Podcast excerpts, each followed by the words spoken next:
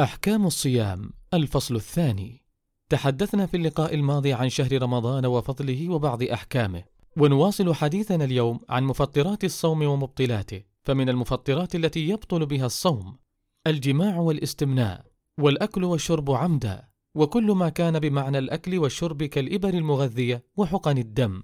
إخراج الدم بالحجامة والتقيؤ عمدا وخروج دم الحيض والنفاس من المرأة. ولا تفسد المفطرات السابقة الصوم إلا بشروط ثلاثة: أن يكون عالما بالحكم، ذاكرا، مختارا، إلا الحيض والنفاس.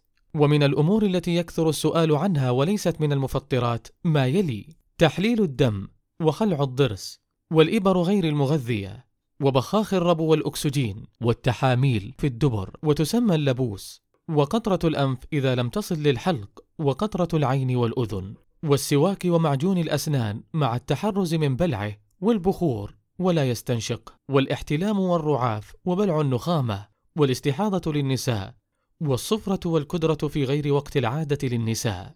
اللهم علمنا ما ينفعنا وانفعنا بما علمتنا وزدنا علما. نكتفي بهذا القدر ونتحدث في اللقاء القادم بمشيئة الله عن الركن الخامس من أركان الإسلام وهو الحج.